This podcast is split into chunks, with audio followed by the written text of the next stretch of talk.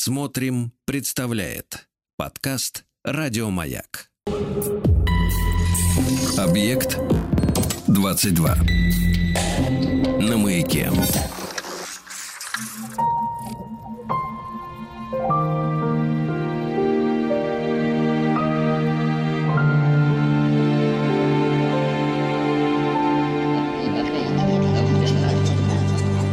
Объектив 22.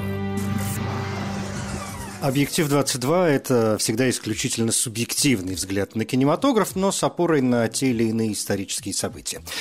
Приветики, если хотите, я Евгений Стаховский, и у меня на календаре 13 декабря, и среди прочих событий, но я не мог пройти мимо, надеюсь, вы меня поймете. В этом есть, конечно, некоторая Э, ну, можно было бы сказать, профдеформация, но вряд ли, но, тем не менее, профессиональный интерес, безусловно, присутствует. Кроме того, есть целых два события, которые подводят нас э, к сегодняшней теме, которая столь огромна, что я, честно говоря, не уверен, что успею рассказать обо всем, о чем хочу, потому что, ну, я серьезно могу сейчас минут 40 просто перечислять названия фильмов, которые мне кажутся интересными или забавными, или действительно стоящими и великими. Э, которые там необходимо знать, или можно просто посмотреть каким-нибудь свободным вечером. В общем, давайте как-то начинать. Э, смотрите, 13 декабря 1888 год. Это пункт первый. Генрих Герц сообщает Берлинской академии наук о существовании электромагнитных волн в своем отчете «Убер-лучи электрической силы». Его открытие послужило решающим толчком для развития беспроводной телеграфии и радиовещания. 13 декабря 2017 года Норвегия навсегда отключает FM. Страна теперь слушает только цифровое наземное радио. Но вы догадываетесь, к чему я, конечно, клоню. Да, на этой неделе будем смотреть э, фильмы о радио, иногда о радиоведущих, но, тем не менее, все-таки я буду сосредотачиваться, ну, как мне кажется, больше на радио, чем на радиоведущих. Уж я не знаю, как разделять эти вещи, но, в общем, попробуем. Немножко. И да, речь идет о радио вот как о некой системе массовой информации, о средстве массовой информации, а не о радиоволнах, не о физических свойствах, не о связистах, да, не о людях-связистах, потому что они тоже связаны с радио но несколько с другой стороны. В общем, сегодня фильмы о радио, то есть о том, чем вот мы здесь с вами, собственно, и занимаемся. И начать сегодня я бы хотел с отечественных работ. Не то чтобы их очень много, но есть. И они продолжают появляться и по сию пору. И некоторые из них я даже пытаюсь смотреть, но зачастую это, в общем, совершенно какие-то никчемные, ужасные местами работы, на которые, наверное, не стоит обращать внимание. Но вот есть три картины, которые, безусловно, как-то вписали себя в историю такого радийного отечественного кинематографа. Две из них, как мне кажется, совершенно очевидны. Одна, ну, может быть, не очень очевидна, хотя, ну, мне кажется, тоже совершенно очевидна. Начнем, конечно, с фильма «Питер ФМ», 2006 год, дебютная картина прекрасного нашего кинорежиссера, сценариста Оксаны Бычковой. Фильм вышел в 2006 году. Надо ли напоминать сюжет? И, в общем, эта картина понравилась практически всем. Фильм не то чтобы стал культовым, но это та работа, которая действительно привлекла внимание. И, может быть, это один из тех фильмов, где современное и музыкальное радиовещание показано ну, по крайней мере, как-то более-менее по-человечески, да, то есть, что это не, не что-то такое аморфное, витающее непонятно где, а вот оно здесь и сейчас, вот эти люди. Ну, вы помните сюжет, если коротко, девочка и мальчик, Максим, он молодой архитектор, девочка как раз диджей на популярном петербургском радио, и она теряет свой мобильный э, телефон – он его подбирает и хочет вернуть этот телефон, э, собственно говоря, законной владельцы. И вот у них никак не получается встретиться, они все время как-то вот расходятся в разные стороны, порой в самый последний момент. Ну, в общем, судьбоносная такая картина, прям скажем, и для создателей в том числе. Оксана Бычкова, как я уже сказал, это ее дебютная работа, после этого она э, сняла другие хорошие фильмы. Там из моих любимых это, конечно, еще один год 2014 года. Может быть, в какой-то подборке мы и до него доберемся. Здесь главные роли исполнили Екатерина Федулова и Евгений Цыганов. Кроме того, там появляются другие личности. Вообще, конечно, это такая петербургская история, которую многие сравнивали с фильмом «Прогулка», где тоже, как вы помните, снимался Цыганов. Это фильм Алексея Учителя 2003 года, но истории совершенно разные, хотя и та камерная история, в общем, с тремя персонажами, да, и, ну, там, в финале, конечно, кое-кто еще появляется. Что здесь, в общем, тоже достаточно камерная история, вообще заточенная под двух людей, а все остальные, ну, таким, что называется, фоном. Фильм, надо ли пояснять, конечно, снимали в Петербурге. Петербург вообще кинематографичный город, его и кинематографисты любят снимать там разные вещи, и зрители любят на, на него смотреть, потому что Петербург вообще как-то даже принято, что любить и всегда приятно видеть его в кадре. Кстати, в Петербурге повесили даже табличку на улице Белинского, 11А, можете наведаться, там есть табличка, на которой написано, что вот в 2006 году здесь был снят известный каждому фильм «Питер ФМ». Так что это наш первый пункт. Пункт второй, тоже, как мне кажется, совершенно очевидный, это, конечно, День радио. 2008 год. Фильм, который сделан как это называется-то, творческой группой, да, квартетом И, и фильм, который вырос из одноименного спектакля, музыкального спектакля, где роли исполняют как раз участники квартета И, и музыканты группы «Несчастный случай» чаще всего. Но, по крайней мере, сегодня мы, конечно, знаем это в первую очередь как кинематографическую историю. И это один, по большому счету, день, один вечер из жизни популярной радиостанции, которая оказывается втянута в замысловатую историю по спасению какого-то цирка, который застрял без топлива в Японском море. А на этой радиостанции должен был стартовать, как вы помните, марафон, э, но эту тему перехватила другая радиостанция, тут же пришлось выкручиваться, и вот они зацепились за это маленькое суденышко и, конечно, раскрутили его до необъятных размеров. Довольно смешная картина, фильм, который, ну, мне кажется, совершенно точно останется в ряду классики отечественного комедийного, по крайней мере, кинематографа. А, совершенно прекрасные Леонид Барац, Ростислав Хаид, Камиль Ларин, Александр Демидов, ну, на Гришаева, конечно, в роли а, красот Киноны и все такое прочее. Приятно смотреть, э, иногда можно хохотать, э, музыкальные группы, артисты приезжают в студию давать Э, концерты в прямом эфире участвовать в этом э, марафоне Николай Фоменко и группа «Бобры», Илья Лагутенко и группа «Мумитроль», Олег Скрипка и группа «Вопли Видоплясова», ну и так далее, и так далее. В общем, надеюсь, что все это вы прекрасно помните. Я помню свое первое ощущение от Дня радио. Мне, честно говоря, было скучно. Ну, это 2000 2008 год, это мне сколько, господи, 30 лет. Э, ну, то есть я к тому времени уже 13 лет работал на радио. И мне, я понимаю, почему мне было скучновато, потому что любая там, понятно, радийная кухня, она мне, в общем, хорошо известна, как вы понимаете, изнутри. Поэтому для себя ничего нового я там особо не, не, не открыл поначалу. Знаете, в этом был даже какой-то такой снобизм, если хотите. Я совершенно открытый в этом признаюсь. И потому что в нашей жизни, я думаю, в жизни практически любого человека, который работал на радио какое-то длительное время, особенно тогда, в 90-е или в начале нулевых, Сегодня, может быть, как-то мы меньше забавляемся, но тогда забавлялись точно. Все эти какие-то поджигания бумажек, вставленных в уши, попытки рассмешить в прямом эфире и защекотать, в общем, ну, как угодно все, все, все происходило, и со стульев падали, и матом в прямом эфире разговаривали и делали то, что, в общем, о чем и вспомнить сегодня практически стыдно. Но, может, когда-нибудь на пенсии напишу книгу мемуаров, там все расскажу. Поэтому мне было скучновато, да, еще раз скажу, смотреть этот фильм, поскольку, ну, ничего нового для себя я там не увидел. Но вот прошло время, и я уже там с какой-то кинематографической, с человеческой, да и с профессиональной точки зрения на него смотрю и понимаю, что да, это прекрасная работа, это очень интересно. И, например, для меня в ней есть даже еще какой-то кусок э, ностальгии. Мне кажется, сегодня радио стало каким-то более, более серьезным, ну, может быть, я ошибаюсь, менее, менее менее, менее шаловливым, что ли.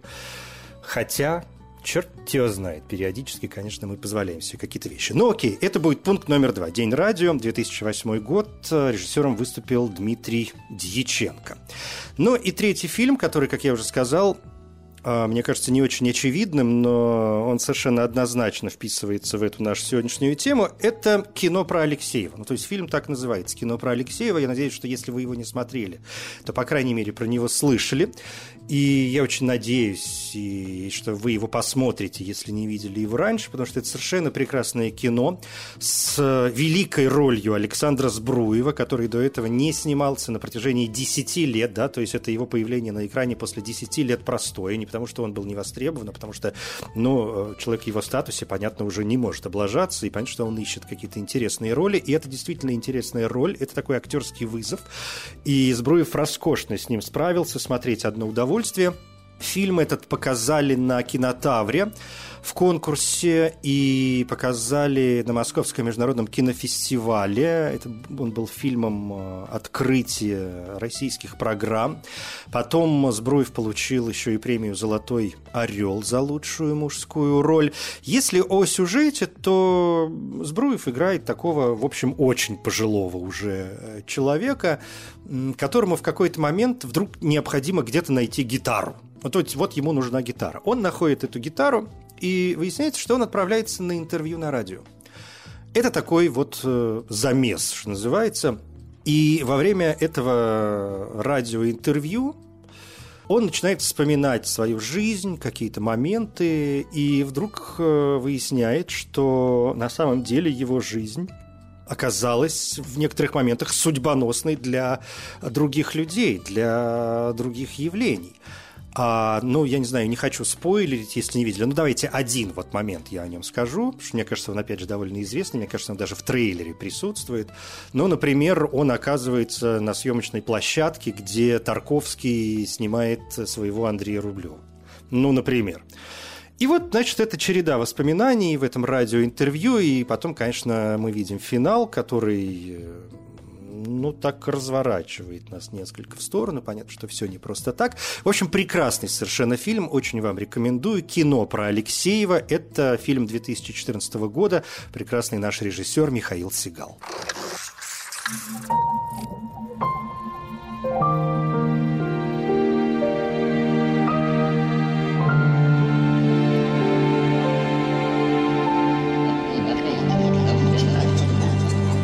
Объектив 22. Продолжим, пожалуй, по хитам. А сегодня мы говорим о фильмах, которые посвящены так или иначе радио. Понятно, что их великое множество. Ну вот, э, что первое мне приходит в голову, об этом пытаюсь рассказывать, то, что мне кажется интересным. Конечно, не обойдемся без фильма, который называется «Рок-волна». Это 2009 год. Британский, ну, в общем, комедийный, наверное, фильм. Сценарий и режиссура Ричарда Кертиса. Это фильм о пиратском радио Великобритании в 60-е годы 20 века. Роскошный актерский состав, Кеннет Брана, Ник Фрост, Филипп Сеймур Хоффман. История, которая происходит в 1967 году, это история вымышленной пиратской радиостанции, которая называется «Радио Рок». И там понятно, что там есть э, диск-джокеи, которые играют рок и поп-музыку, которая в то время не приветствовалась. Понятно, что BBC ее не транслировала, поэтому появлялось множество пиратских станций, которые вот делали, в общем, то, что они хотели. И для того, чтобы каким-то образом еще избежать преследования, они вещали буквально с кораблей, которые расположены в международных водах. То есть они вещали из открытого моря. И вот Радио Рок это была одна из таких э, радиостанций. Суть в том, что это не просто история да, радиостанции, там э, есть еще и замес практически с ребенком, 17-летний Карл. Его исключили из школы, и его отправляют как раз погостить к его крестному отцу Квентину, который управляет этой радиостанцией, которая расположена значит, на корабле, который стоит на якоре в Северном э, море. И вот он попадает в эту разношерстную компанию, э, местами смешную, местами драматичную, начинают происходить разнообразные события и любовь здесь, и исторические моменты, и какие-то компроматы, и, в общем, и жизнь 60-х годов, радио 60-х годов. Все это, мне кажется, довольно интересно, хотя критики, насколько я помню, ну, как-то разделились в своих мнениях относительно фильма, ну и бог с ними. Прообразом этой радиорок стало судно «Радио Каролайн». Это была действительно настоящая, реальная британская радиостанция, основанная в 1964 году Роном О'Рейли, чтобы вещать популярную музыку и не платить отчисления звукозаписывающим компаниям. Там был установлен 10-киловаттный радиопередатчик. Судно затонуло. В итоге прекрасный саундтрек Beach Boys, The Who, Дасти Спрингфилд, Джимми Хендрикс э, и так далее. Этот фильм, ну и как-то мне еще близок отдельно, потому что э, в русском переводе а в фильме неоднократно произносится частота 103,4 FM. Эм. Это частота радиостанции «Маяк» в Москве, а в русской озвучке этого фильма принимали участие как раз мои коллеги, сотрудники, работники радиостанции «Маяк» в то время – а это и Лена Батинова, и Тутта Ларсен, и Владимир Аверин, и Роман Трахтенберг, в общем, кто только не. Но, конечно, там были и другие приглашенные э, актеры. Это и Владимир Зайцев, и Сева Новгородцев, который озвучивает Квентина, да, его играет Билл Найя. Но, в общем, такая еще близкая нам лично, что называется, история. «Рок-волна», 2009 год, Ричард э, Кертис. Тут же давайте вспомним и «Части тела». Почему бы и нет? Прекрасная комедия 1997 года, режиссер Бетти Томас. Это экранизация книги с таким же именем, которая рассказывает о жизни, наверное, самого известного радиоведущего, может быть, всех времен и народов. А, Говард э, Стерн, его в фильме, собственно, играет сам Говард Стерн, и этот фильм рассказывает о жизни Стерна с детства и его восхождению и успеху на радио. Не только Стерн, некоторые его коллеги по радиошоу, по радиопрограммам тоже играют э, сами себя. Фильм, конечно, пошловатый, фильм э, в 97 году был воспринят очень неоднозначно, хотя он, конечно, сыграл свою роль, и я не то что думаю, я помню, как, в общем, мы все думали, а так тоже можно?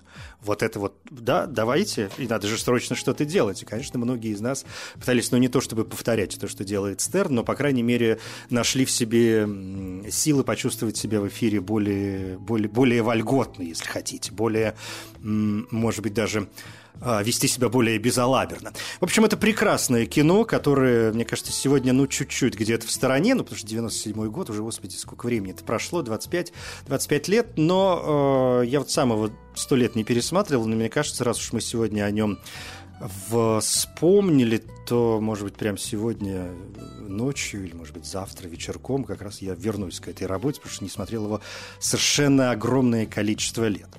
Одна из э, самых известных, один из самых известных моментов, эпизодов э, из этой картины, когда Говард, ну, общается, естественно, с радиослушателями по телефону, и там есть э, момент, когда Говард Стерн помогает женщине, которая дозванивается к нему в прямой эфир, э, буквально в прямом эфире достичь оргазма. И это практически приводит к его увольнению. Но в том-то и дело, что все выходки Говарда Стерна э, имеют огромный рейтинг, и это неудивительно.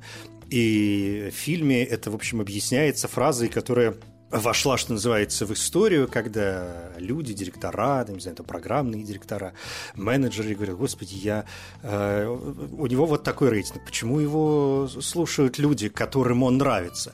Они говорят, что им интересно, что он скажет дальше.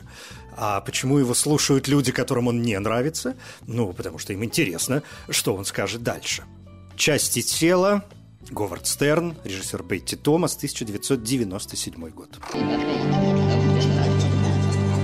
Объектив 22.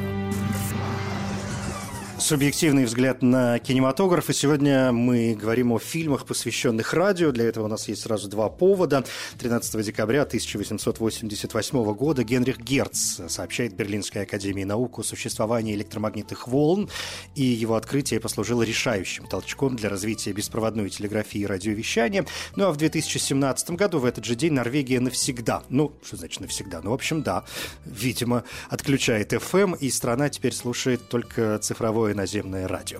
Давайте двигаться дальше, и я предлагаю сделать шаг назад и уйти в 80-е годы. Понятно, что фильмы о радиовещании снимались не только в 21 веке. И да, я еще раз скажу, что мы говорим о радио вот как о средстве массовой информации, как о музыкальном, э, новостном, э, развлекательном, может быть, да, явлении, а не о радио как э, средстве связи, да, не о связистах, это отдельная совершенно тема.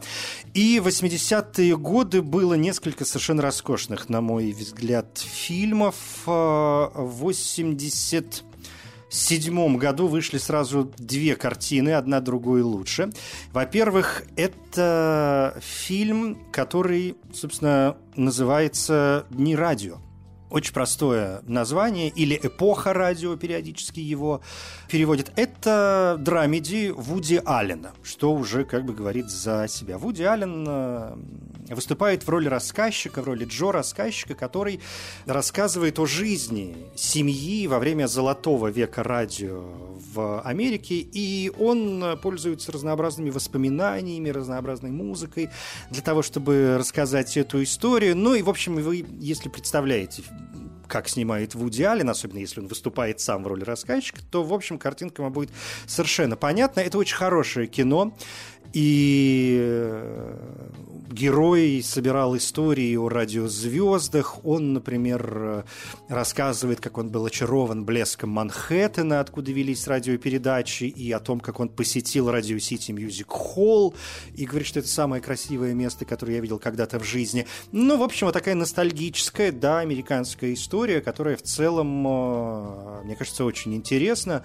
И там еще роскошный саундтрек. Глен Миллер, Арти Шоу, Бенни Гудман, Гай Ломбардо. Мне кажется, надо как-то в нашей рубрике саундтреков э, вот до этой штуковины обязательно добраться. Обязательно об этом подумаем.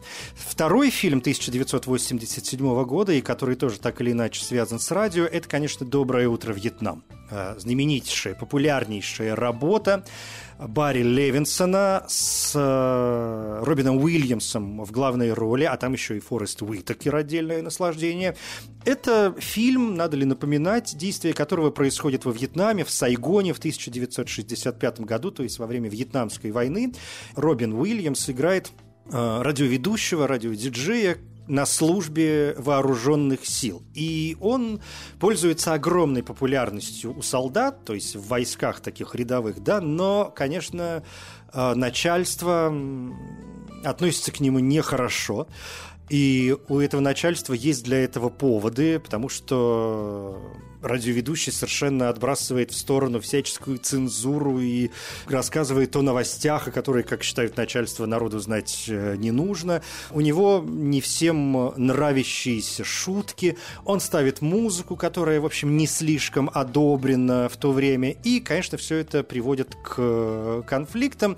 И вот на этом-то и строится не только внутренний да, мир э, героя, а это, кстати, в основе этого персонажа реальная личность э, Адриан Кранауэр, который реально вот работал диджеем, радиоведущим в то время, и героя Робина Уильямса тоже зовут Адриан Кранауэр, то есть прям прямая, не то чтобы параллеля, это, в общем, э, даже не по мотивам, а что называется, абсолютный шаг в вечность. И, конечно, это блестящая роль, еще раз скажу, Робина Уильямса, может быть, одна из лучших его ролей. Вообще, «Доброе утро, Вьетнам» стал одним из самых успешных фильмов э, года, практически единодушное признание критиков, публика в восторге. Робин Уильямс был номинирован на «Оскар» как лучший актер, но только номинирован, награду он не получил, зато получил золотой глобус как лучший актер в кино или мюзикле.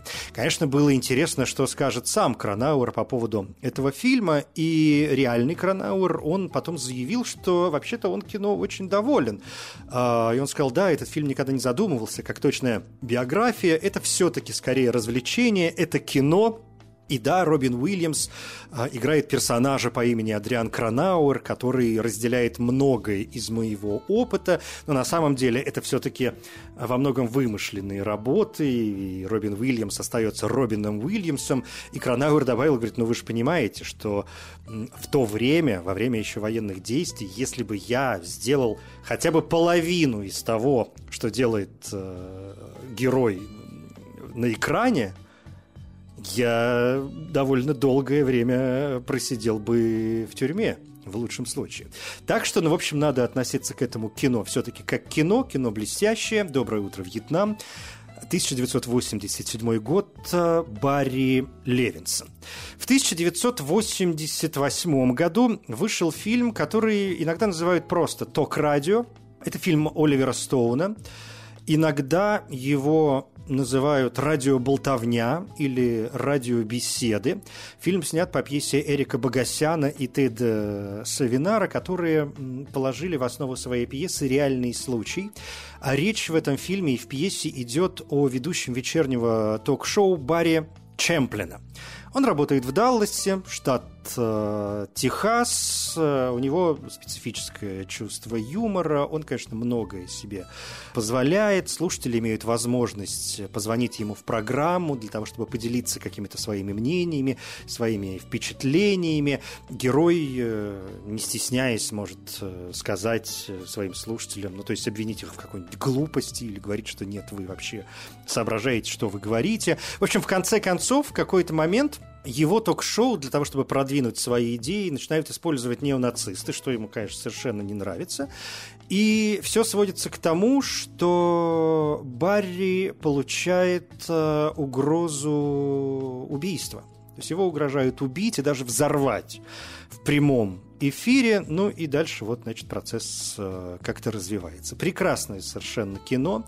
Эрик Богосян сам играет э, Барри, Фильм, как я уже сказал, основан на реальных событиях, и там есть э, элементы биографии реального радиоведущего из Денвера Алана Берга, который был убит в 1984 э, году, убит, э, ну, в общем, нацистами, людьми, которые выступали за превосходство белой расы над всеми остальными. Фильм показали на Берлинском кинофестивале, и Эрик Богосян там получил «Серебряного медведя» за выдающийся вклад э, в искусство, а Оливер Стоун был номинирован на «Золотого медведя», ну вот тогда награда досталась другому фильму, но это не значит, что радиоболтовню, радиоток, радиобеседы мы должны забыть. Роскошная совершенно работа, Оливер Стоун очень рекомендую. Объектив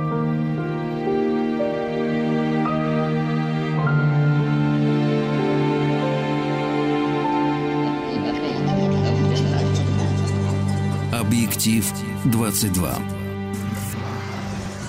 У меня есть несколько минут для того, чтобы вспомнить еще несколько прекрасных фильмов, так или иначе связанных с радио. Конечно, мне очень о многом хочется рассказать.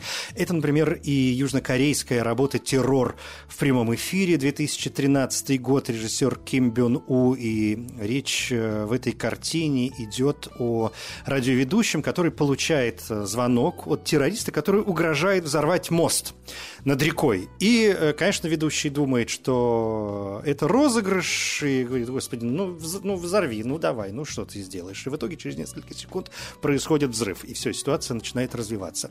Очень неплохая работа, террор в прямом эфире, 2013 год. Или, например, э, Страшные истории, рассказанные на ночь. Это 2019 уже год. Там несколько режиссеров. Оливер Парк, Джейсон Багнацкий, Эйджей Брионес.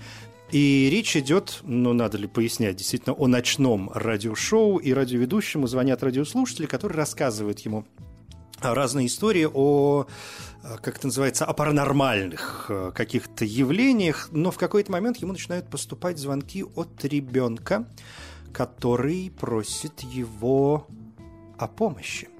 И вот здесь я, пожалуй, остановлюсь в надежде, что хоть немножко вас э, заинтриговал.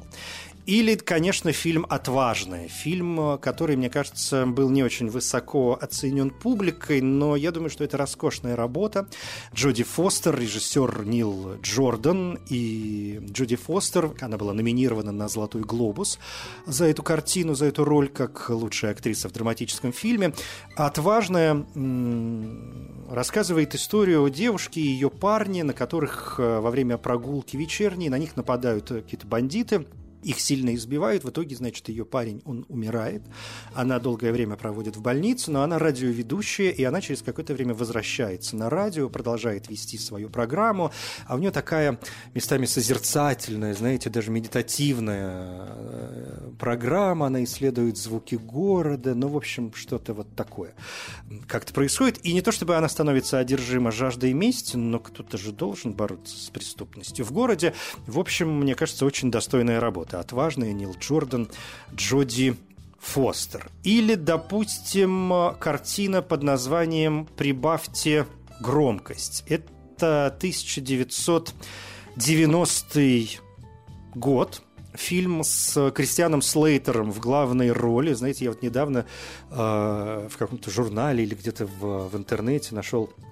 статью об актерах, которые вот, вот все знают, но у них нет звездных ролей. И там среди, среди разных актеров был и Кристиан Слейтер. Я, конечно, возмутился, потому что, ну, во-первых, у него роскошная есть юношеская роль в фильме «Имя Розы» по роману Умберто Эко, а во-вторых, ну вот, прекрасная роль, и совершенно звездная Кристиана Слейтера. Прибавьте громкость, 90-й год. А, режиссер Алан Мойли. Этот фильм рассказывает о студенте в колледже, который открывает свою пиратскую радиостанцию станцию, ну, для того, чтобы как-то развлечься самому и развлекать э, своих э, друзей, для того, чтобы обмениваться разными мнениями по насущным, ну, а что может интересовать там студентов, да, по всяким разным насущным вопросам. Довольно легкое, но очень хорошее кино, так что если вдруг вы в какой-то момент прошли мимо, очень вам рекомендую. Прибавьте громкость. 1990 год. Или, конечно, я бы очень хотел сегодня сказать чуть больше о фильме «Убийство на радио» 94 года. Или о фильме «Полночь ФМ» 2010 года. Или ведь есть картины, где радио находится не в центре внимания, но так или иначе играет какую-то роль. И это, например, фильм «Не спящий в Сиэтле» 1993 года. Или «Доброй ночи и удачи» 2005. Или даже «Король говорит» 2010-го, да, вы помните, где заикающемуся королю Великобритании нанимают э, значит, специалисты по технике речи для того, чтобы тот выправил его произношение, потому что королю надо выступать по радио, а он страшно волнуется. Ну и, в общем, как ни крути, а этот фильм э, связан с радиовещанием. Или «Король-рыбак», роскошная работа Терри Гиллиема 1991 года. В общем, фильмов масса, но закончить сегодня я бы хотел э, с картиной, которая называется «Сыграй мне перед смертью». Это триллер 1971 года, который интересен как минимум тем, что это режиссерский дебют Клинта Иствуда. Это фильм, с которым начал свою блестящую режиссерскую карьеру. Речь в картине идет о диск-жокее, которого начинает преследовать буквально маниакально преследовать э, фанатка. А радиоведущий, он ведет ночные передачи в Калифорнии, он читает стихи и ставит разнообразную музыку. Ну и, в общем, вот фанатка, что-то, что-то я должен еще сказать. Дальше будут сплошные спойлеры. Клинт Иствуд сам, конечно, играет этого радиоведущего. Фильм имел огромный успех и у критиков, и у публики. Джессика Уолтер, это главная женская роль в этом фильме, получила номинацию на «Золотой глобус» за лучшую женскую роль в драматическом фильме. Так что есть масса поводов для того, чтобы посмотреть эту картину. А, «Сыграй мне перед смертью». На русский язык вот так принято ее переводить. 1971 год. Все, пожалуй, на сегодня только. Это «Объект-22». Я Евгений Стаховский. Спасибо. Еще больше подкастов «Маяка» насмотрим.